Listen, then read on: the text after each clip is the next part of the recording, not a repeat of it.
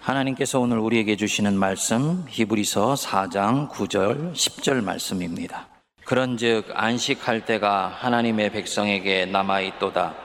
이미 그의 안식에 들어간 자는 하나님이 자기의 일을 쉬신가 같이 그도 자기의 일을 쉬느니라. 아멘. 여러분 여름철 이맘때가 되면은 많은 사람들이 산으로 혹은 물가로 또는 해외로 나가서 그동안에 쌓였던 자기 심신의 피로를 푸는 시간을 갖습니다. 그리고 새로운 삶을 살기 위한 활력을 얻는 시간으로 가져가게 됩니다. 2018년에 문화체육관광부의 통계에 의하면은 2018년도 문화체육관광부의 통계에 의하면 작년 여름에 국민의 55.2%가 날수와 상관없이 크고 작은 휴가의 시간을 가졌다고 그럽니다. 현재 정부도 박근혜 정부 이래로 국민들에게 나날이 증가하는 여름철 에너지 소비를 줄이고 내수 경제를 활성화시키기 위하여서 적극 휴가를 권장한다고 합니다. 1년 전체로 보면 우리 대한민국 국민의 80% 이상이 정기적인 혹은 부정기적인 휴가의 시간을 갖는다고 합니다. 이 휴가는 사람의 문명이 시작된 이래로 꾸준히 우리 일상의 노동에서 벗어나서 삶을 돌아보며 새로운 삶의 에너지를 충전받는 시간으로 활용하여 왔습니다. 3세기 초에 알렉산드리의 철학자 필로가 이 휴식에 대해서 이런 말을 했습니다. 휴식은 사람들을 끊임없이 지속되는 수고에서 벗어나게 하고 그들의 육체를 재충전시켜 옛 일터로 돌아가게 해준다. 사람은 휴식을 취함으로써 그들 배후에 있는 보다 강력한 힘으로 기력을 회복하여 그들 앞에 놓여 있는 과제들을 신속하고 끈기 있게 수행할 수 있게 된다. 이 휴식이 노동으로 인해 지친 육체가 다시 활기를 회복할 수 있도록 도와주는 재충전의 시간이라고 오래전부터 생각하고 있었던 것입니다. 오늘날 많은 사람들도 휴식이나 휴가를 이렇게 생각을 합니다. 그리고 우리 성도들은 이러한 휴식의 시간을 일컬어서 안식이라고 이야기를 합니다. 오늘 우리에게 주신 본문 말씀이 바로 이 안식에 대해서 말씀합니다. 특별히 히브리서 4장은 성도들의 죽음, 즉 영원한 안식에 대해서 말씀을 하는 것입니다. 죽음이 미지의 시간이 아니고 그렇기 때문에 두려워할 것도 아니며 우리를 사랑하시는 하나님의 품 안에 영원히 안기는 안식의 시간이다 라고 말씀하는 것입니다. 그런데 오늘 주신 이 9절과 10절의 본문을 들어가 보면 죽음이라는 안식뿐만 아니라 성도가 살면서 갖고 있는 크고 작은 안식이 어떻게 사용되며 어떻게 접근되어야 되는지에 대해서 대단히 중요한 신앙적 통찰을 주는 본문 말씀입니다. 9절 여러분 한번 보십시오. 그런즉 안식할 때가 하나님의 백성에게 남아 있도다. 여기서 이 안식한다라는 이 말이 원래 헬라어로는 카타포스라는 말입니다. 그런데 여기에서는 헬라어 성경으로 쓴 히브리서의 기자가 이 안식에 대해서는 카타포스라는 말을 쓰지 않고 히브리어에서 썼던 원어 그대로 사바티스모스라는 말을 갖다 썼습니다. 왜 그랬을까요? 왜 카타포스라는 말 대신에 성도의 휴식, 안식이라는 말을 쓸 때는 사바티스모스라는 히브리어를 의도적으로 갖다 썼을까요? 아마도 히브리서 기자는 성도의 쉼이나 성도의 휴식이라는 말을 얘기를 할 때는 카타포스라는 의미로는 그 언어적 의미가 다 담길 수 없기 때문에 바로 이 사바티스모스를 갖다 썼던 것입니다. 카타포스라는 말이 육체의 휴식, 정신의 회복 이런 것을 뜻하는 단어라면 사바티스모스는 육체의 휴식과 정신의 회복뿐만 아니고 영이 하나님께로 돌아가는 것을 뜻했습니다. 그 영이 하나님께로 돌아가서 그분 앞에서 쉼을 얻고 이를 통해 영혼의 진정한 평안이 찾아오는 것을 사바티스모스라는 말로 표현을 했습니다. 즉, 성도에게 있어서 휴식이라는 것은 하나님과 밀접한 관련을 맺고 있는 언어였던 것입니다.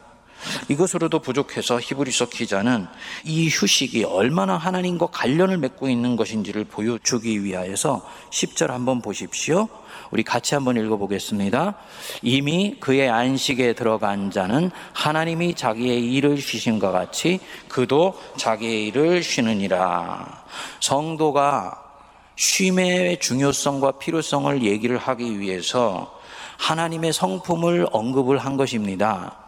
우리가 왜 서로 사랑해야 되느냐? 하나님이 사랑의 하나님이시기 때문에 우리가 왜 인내할 수 있느냐? 하나님이 우리를 위해서 오래 참으셨기 때문에 마찬가지로 우리가 왜 인생의 중요한 국면이 지나고 난 뒤에는 휴식 혹은 안식이 필요하느냐?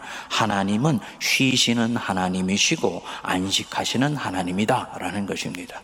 이 창세기 2장에서 이미 하나님께서 6일 동안 천지를 창조하시고 7일째 되는 날 쉬셨다고 그랬지요? 여러분 한번 잘 생각해 보십시오. 전지전능하신 하나님이 육체가 지치셔서 쉬셨겠습니까? 하나님이 무슨 체력이 달리셔서 그 체력을 회복하실 기회를 갖기 위해서 쉬셨을까요? 그런 게 아니지요. 시편에서 분명히 말씀했습니다. 하나님은 우리를 지키시기 위해서 졸지도 아니하시고 주무시지도 아니하시는 하나님이다. 그런데 그 하나님이 쉬셨다는 것입니다.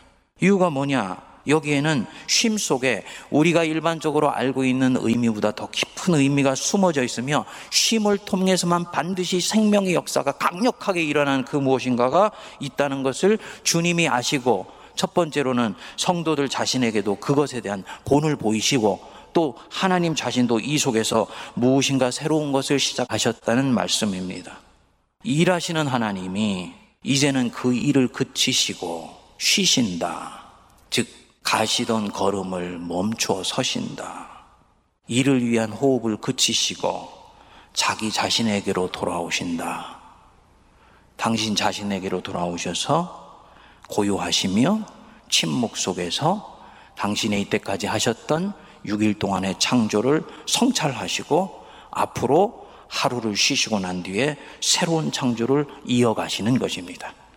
그러니까 이 쉼이라는 것은 대단히 중요한 새로운 것들을 시작하며 이전의 것들을 마무리하는 매듭이 되는 결정적인 시간이 된다는 것을 알 수가 있는 것이죠. 우리가 흔히 생각하는 쉼보다는 더욱더 중요하고도 깊은 차원인 것입니다. 제가 우리 성도님들에게 이 말씀을 드리는 이유가 있습니다. 한국 교회는 전통적으로 일하고 활동하고 움직이고 헌신하고 사역하며 땀 흘리는 것을 중요하게 여겼습니다. 또 그렇게 일을 하는 사람을 일컬어서 부지런한 사람이라고 얘기를 했습니다. 이거는 교회 바깥에서도 교회 안에서도 마찬가지였습니다.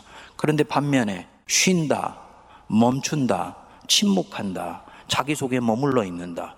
무엇인가 정적인 것 같고 심지어는 대단히 게으른 것 같이 생각되기도 했습니다. 그래서 목회자들 같은 경우에는 쉬어야 되는 기간이 있음에도 불구하고 끊임없이 움직이는 가운데서 교회를 섬기고 돌보는 것, 성도들도 그렇게 하는 것이 주님을 섬기는 미덕이라고 생각을 해왔던 것입니다. 그런데 우리가 섬기는 하나님은 쉬시는 하나님이라는 것입니다. 뭘 말하느냐? 쉼은 우리가 생각하는 것보다 훨씬 깊은 차원을 가지고 있다는 것입니다.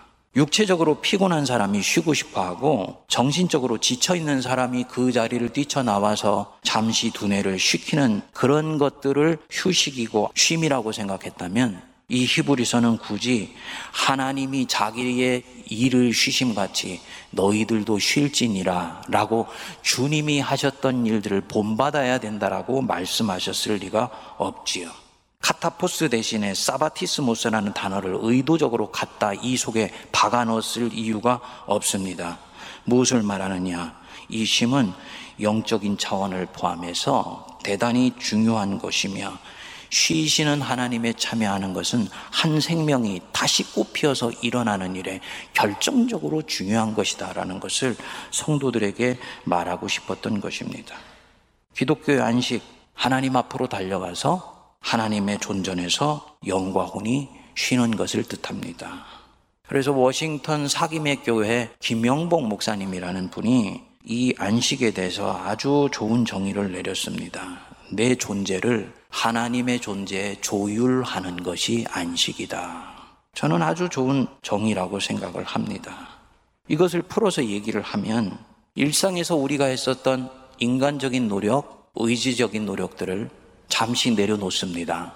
어떤 사람들은 기꺼이 할 수도 있지만 내려놓는 것이 훈련이 돼 있지 않은 사람들이 있겠지요. 내려놓으면 불안해지니까 나 없이 일이 되어질 리가 없다고 생각하기 때문에 내려놓을 수 없는 사람들도 있습니다. 그런데 주님은 내려놓고 그 자리를 잠시 물러나야 된다는 것입니다. 그리고는 하나님께로 돌아가 그분의 손길에 의해서 네가 그동안 일상 속에 있었던 너 자신을 주님께 맡기고 네 호흡을 하나님의 호흡과 함께 가져가는 것 이게 바로 안식이고 휴식입니다. 이때 영혼의 평화가 찾아오고 그동안 내가 불화했던 많은 것들과 화해할 수 있는 기반이 만들어집니다. 내가 내 인생을 수용할 수 있는 결정적인 근거도 바로 여기서부터 나타나게 됩니다. 우리 한국교회나 사회 속에서 이 부분에 대해서 오해가 있습니다.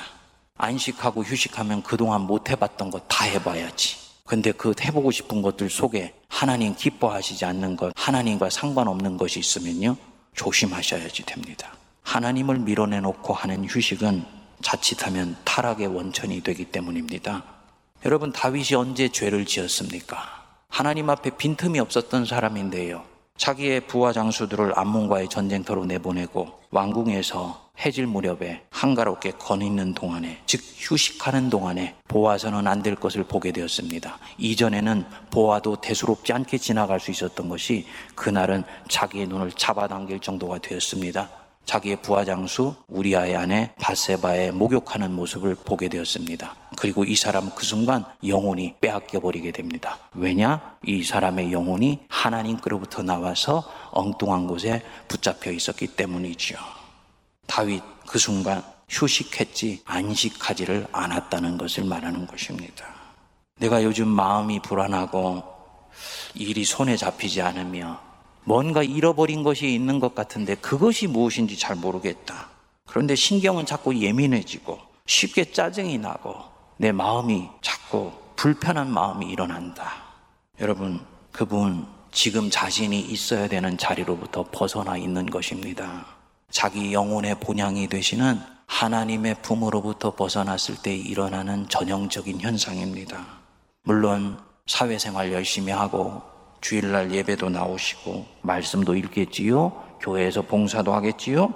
하지만 그 영혼은 지금 하나님 안에서 그 일을 주님과 함께 감당하지 않고 그저 주님을 위해서만 열심히 움직여 왔기 때문이에요. 거기에는 쉼이 없기 때문에 영혼이 지쳐 나락 떨어지는 그 순간이 오는 것입니다. 바로 그 상황에 있는 것입니다. 하나님께로 영혼이 돌아가서 주님 품에 안길 때 이 사람의 마음속에 평안이 찾아오게 됩니다. 나폴레옹이 유럽을 점령하고 세계를 지배하려다가 워털루 전투에서 영국에게 패하게 되고 세인트루이스 섬에 유배를 가게 되지 않습니까? 세계를 제패했던 영웅이었는데 이제는 죄인의 몸이 되었기 때문에 좀처럼 자기 자신의 초라한 모습을 다른 사람에게 나타내려고 하지를 않게 됩니다. 그러는 가운데 한 잡지사의 기자가 어렵사리 당국의 허가를 받아서 나폴레옹과 인터뷰를 하게 됩니다. 지난 날을 회상할 때 당신에게 가장 행복했던 순간이 언제입니까? 나폴레옹이 눈을 지그시 감은 채 눈물을 흘리면서 말을 했다 합니다. 스위스의 알프스 산맥을 넘을 때였지. 잠시 전투가 그친 어느 날 주일 아침이었는데 산 아래 조그만 교회에서 종소리가 들려왔어. 무엇에 빨리듯이 그 교회 예배당 안으로 들어갔는데 그때 나는 이유를 알 수 없는 눈물을 한없이 흘리며 인생 최고의 행복을 맛보게 되었다네.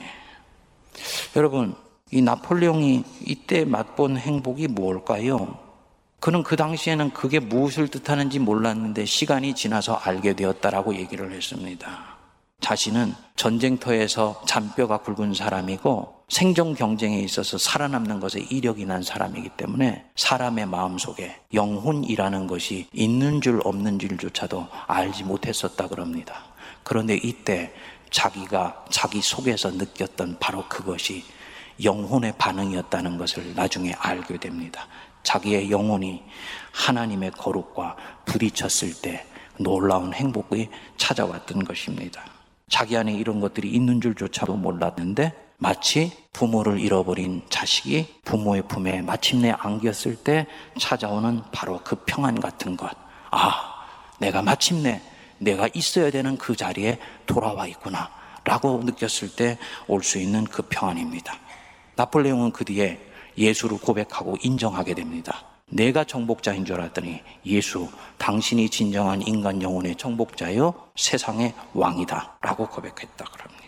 여러분 꼭 기억하십시오. 진정한 행복감은 뭔가를 소유했을 때 오는 것이 아닙니다. 우리는 소유하는 것을 통해서는 끝없이 끝없이 가질 때 만족감을 느낄 수 있다 생각하지만 그것은 허구요 허상입니다. 진정한 행복은 한 영혼이 거룩과 부딪히게 됐을 때 그때 터져 나오는 것입니다. 바로 영혼이 영원한 것을 만났을 때 나오는 것입니다. 왜 이때만 진정한 행복이 찾아오느냐? 우리 자신이 이미 인생을 출발할 때부터 그렇게 만들어졌기 때문이에요. 사람이 하나님 앞에 그렇게 만들어져 있습니다. 그래서 어거스틴이 말했지 않습니까? 오 하나님, 우리의 영혼은 당신의 품에 안길 때까지는 절대로 진정한 안식을 얻을 수가 없습니다. 여러분들 중에 수고하고 무거운 짐 지면서 인생길을 걸어가는 가운데 지친 분이 계십니까?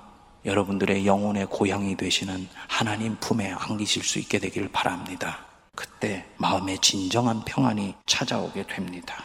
그리고 오래전에 내가 주님의 품에 안긴 주님의 자녀이다. 라고 생각하는데 나는 요즘 지쳤다.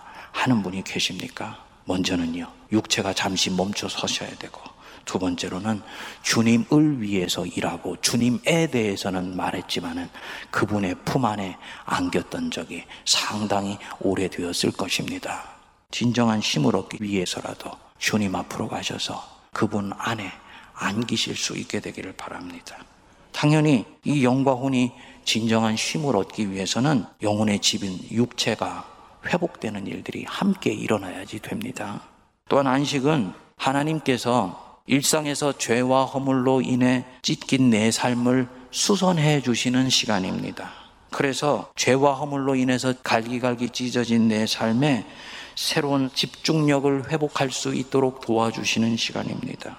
현대 교인들의 경우에는 죄에 대해서는 듣고 싶어 하지도 않고 죄 짓는 것에 대해서도 아무렇지도 않게 생각을 합니다. 용서를 구하면 되지라고 생각하고 쉽게 쉽게 죄를 짓습니다. 우리 성도님들 죄 짓는 것을 조심하시고 삼가하셔야 돼요.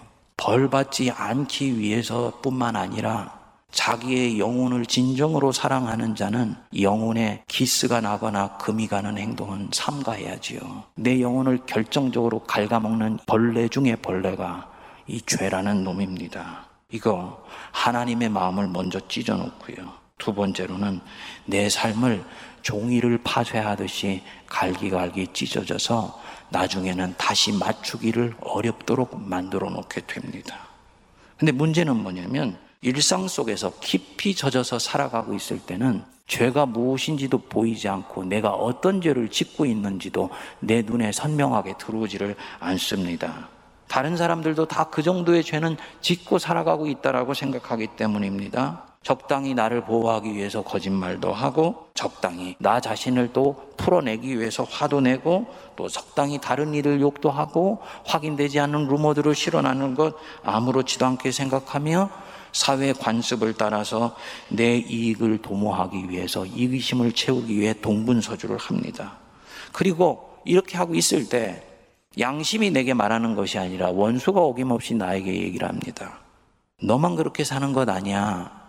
다른 모든 사람들도 너하고 비슷하게 살고 있어. 너 너무 그런 부분들 때문에 예민해지게 되면은 너 신경이 예민해져서 행복하게 살 수 없어. 너무 신경 쓰지 마. 원수가 내 안에서 그렇게 얘기를 합니다.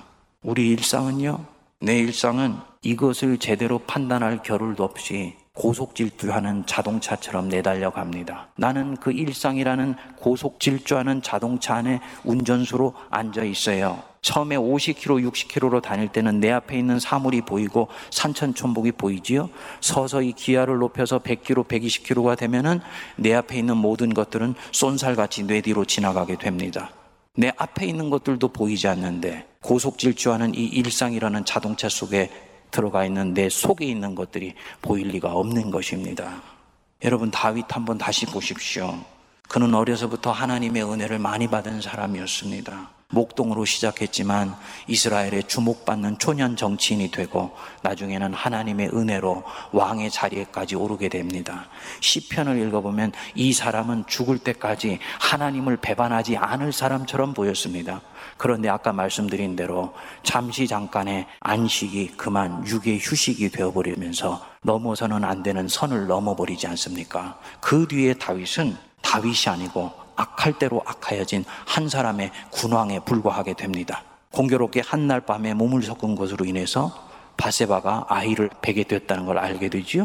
그것을 교묘하게 위장하기 위해서 우리아를 전장터에서 불러와서 바세바의 안방으로 들여보내기를 했지만은 우리아는 자기 부하 장수들 고생하고 있는데 그럴 수 없다고 결국은 거절하고 다시 전쟁터로 나가게 됩니다. 뜻을 이루지 못한 다윗이 또다시 총사령관각인 요압을 불러가지고 그에게 편지를 하나 보내게 됩니다.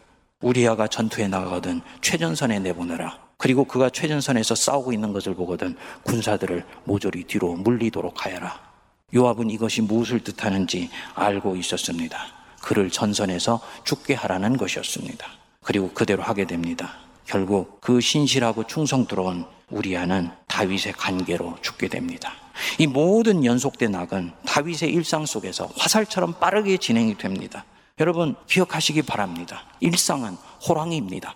한 번 호랑이 등에 올라타면 그 조종권은 내가 갖지 못합니다. 호랑이 자신이 갖습니다. 마찬가지로 일상이라는 이 자동차 위에 호랑이 등에 올라타게 됐을 때는 거기에서 내려오기 전까지는 정말 쏜살처럼 달리는 이 일상 속에서 나는 나 자신을 살피거나 돌보거나 내 속에 있는 것들을 돌이켜 볼 수 있는 그런 영적인 눈을 전혀 가질 수가 없습니다. 다윗이 바로 그랬던 거예요. 그는 일상 속에서 내려가지 않았기 때문에 자신의 죄를 멈출 수도 없고 그것이 정말 죄인지 돌아볼 수 있는 판단력도 서서히 무뎌져 가게 됩니다. 처음에 다윗은 그렇지 않았을 것입니다. 그러나 그는 그 일상에서 내려오지를 않아요. 그러면서 점점 자기를 정당화하기 시작하지요. 나만 이렇게 하는 것이 아니야. 사울왕은 더 했어. 이 세상의 많은 군왕들을 봐. 그들 다 이 정도는 휘두르고 지낸다. 이것은 죄가 아니고 권력의 힘이야. 왕인 내가 곧 법이 아니냐. 민감할 필요가 없다. 사무엘하 11장 12장을 보면 우리 하나님께서 이 다윗에게 나단 선지자를 보낼 때까지 다윗이 이런 자신에 대해서 양심의 가책을 느끼나 고통했다는 대목이 단 한 대목도 나오지를 않습니다. 그렇게 놀랍게 아름다운 하나님을 향한 찬양의 시를 썼던 이 다윗이 이런 행동을 할 수 있는 사람이라는 것은 정말 상상할 수가 없었던 것입니다. 그런데 그는 그렇게 합니다. 이유가 뭐냐? 그는 일상이라는 호랑이 등에서 내려오지를 않았었던 것입니다. 어느 순간부터인지 안식하는 법을 잊어버렸던 것입니다. 사랑하는 여러분, 일상의 자동차 속에서 잠시 내려서 브레이크를 걸고 하나님을 향해 나아가는 것은 우리의 영혼이 안전할 뿐만 아니라 주님의 일을 끝까지 신실하게 하기 위해서 대단히 중요하며 결정적으로 중요한 것입니다. 우리 하나님이 우리에게 안식의 시간을 주신 것은 육체가 휴식하여서 다시 일할 에너지를 충전하는 시간만을 뜻하는 것 아니에요. 이거 중요합니다. 육체의 휴식도 중요합니다. 더욱더 중요한 것은 이 일상에서 지은 죄와 허물의 자동차에서 내려와서 네 영과 혼과 몸이 어디를 향해 가고 있으며 무엇을 하고 있었는지를 성찰할 수 있는 시간을 갖기 위해서라도 이 안식은 절대적으로 중요한 것입니다. 하나님께 조율되는 시간이기 때문입니다. 이것이 됐을 때 이 사람은 흩어져 있는 삶의 집중력을 다시 회복하며 주님을 향해서 소명의 걸음을 걸어갈 수 있습니다. 사랑하는 여러분, 다양하게 갖는 쉼을 통해서 내 존재가 고속 질주하던 인생 자동차에서 내려와 주님 앞에 머물러 서는 은혜가 임할 수 있게 되기를 바랍니다. 여러분, 이번 여름에 여러분들이 어떤 식의 이 안식이나 휴가를 계획하고 있으신지는 모르겠습니다만, 여러분들이 혹시 짐을 싸시면 그 싸는 짐 속에 성경책 한 권도 살포시 끼워 넣으시기 바랍니다. 뭐, 아멘이 별로 없으신 거는 당연히 하시고 있기 때문인가요? 목사님, 그때까지도 성경책을 끼고 가야 된다는 말입니까? 그게 아니고요. 성경책 속에서 나와 만나시기를 원하시고, 교제하기 원하시는 하나님과 대면하는 시간을 여러분들 자신을 위해서 가지실 수 있게 되기를 바랍니다. 그리고 우리 세문안 성도들은 이 성경책과 함께 그동안 바쁜 일상 속에서 읽고 싶었는데 미뤄놓았던 책 한 권 꼭 가지고 가세요. 그것이 수필이건 소설이건 아니면 내가 평소에 읽고 싶었던 묵상록이건 가서 찬찬히 읽으시면서 내 자신을 다시 찾고 회복하는 시간이 있어야 됩니다. 하나님을 알게 되면 나를 알게 되고 하나님을 사랑하게 되면 나 자신을 사랑하게 됩니다. 이 회복의 시간을 통해서 자기 자신과 자기의 인생을 사랑할 수 있는 전기를 만드실 수 있게 되기를 바랍니다. 그리고 삶에서 가졌던 집착과 아집도 내려놓아지게 되면서 나하고 힘들게 지냈던 그 사람을 잠잠히 묵상해 볼 때 그 사람을 품고 용납할 수 있는 마음의 여유의 공간이 생기는 것을 여러분들이 확인하실 수 있게 될 것입니다. 이분 회복된 것입니다. 주님이 은혜 주신 거예요. 그렇게 하고 난 뒤에 우리는 다시 찬바람이 나는 은혜의 계절 속에 힘차게 가을을 향해 달려가게 됩니다. 우리 세문안교회는 이 부분에 있어서 명료하게 이 안식과 휴식의 개념들을 도입을 하고 있습니다. 특별히 제가 우리 세문안교회 목회를 하는 동안에는 이 쉼과 사역의 나아감과 들어감을 명료하게 하게 될 것입니다. 상반기 목회와 하반기 목회가 나뉘어져 있습니다. 이 상반기 목회는 1월 달부터 7월 초순까지로 구성이 되어 있고요. 이 상반기 목회를 구성하는 정점이 바로 부활절입니다. 그것을 위해서 사순절과 고난주일이 봉우리처럼 준비되어 있습니다. 하반기 목회의 정점이 바로 성탄과 송구영신입니다. 이것을 위해서 대림절이 준비가 되어 있습니다. 이 두 상반기와 하반기의 목회를 있는 이 사이에 7월 초순이 지난 중순부터 8월 중순까지 한 달 내지 한 달 반의 기간을 공동체 전체가 일종의 안식의 시간으로 갖게 됩니다. 이 시간에는 무엇인가 새로운 시도를 하려고 하지를 않습니다. 연초에 계획하지 않았던 것들을 이때 하는 그런 일들은 없게 될 것입니다. 목회자들도 이때는요, 좀 더 페이스를 천천히 하면서 하나님 앞에 집중하는 시간을 갖고 그동안 미뤄놓았던 연구들도 하고 합니다. 성도님들에게도 무엇인가 새로운 동력으로 여러분들을 사역의 현장으로 동원하는 이런 일들은 가능하면 삼가하게 됩니다. 그래서 7월 달 같은 경우에는 당회도 없습니다. 무엇을 뜻하느냐? 여러분들 전부 휴가 갔다 오시라는 말씀 드리는 게 아니에요. 이 시간에는 영과 혼과 육이 쉬시는 가운데 주님께 집중할 수 있는 은혜가 임할 수 있게 되기를 바란다는 뜻입니다.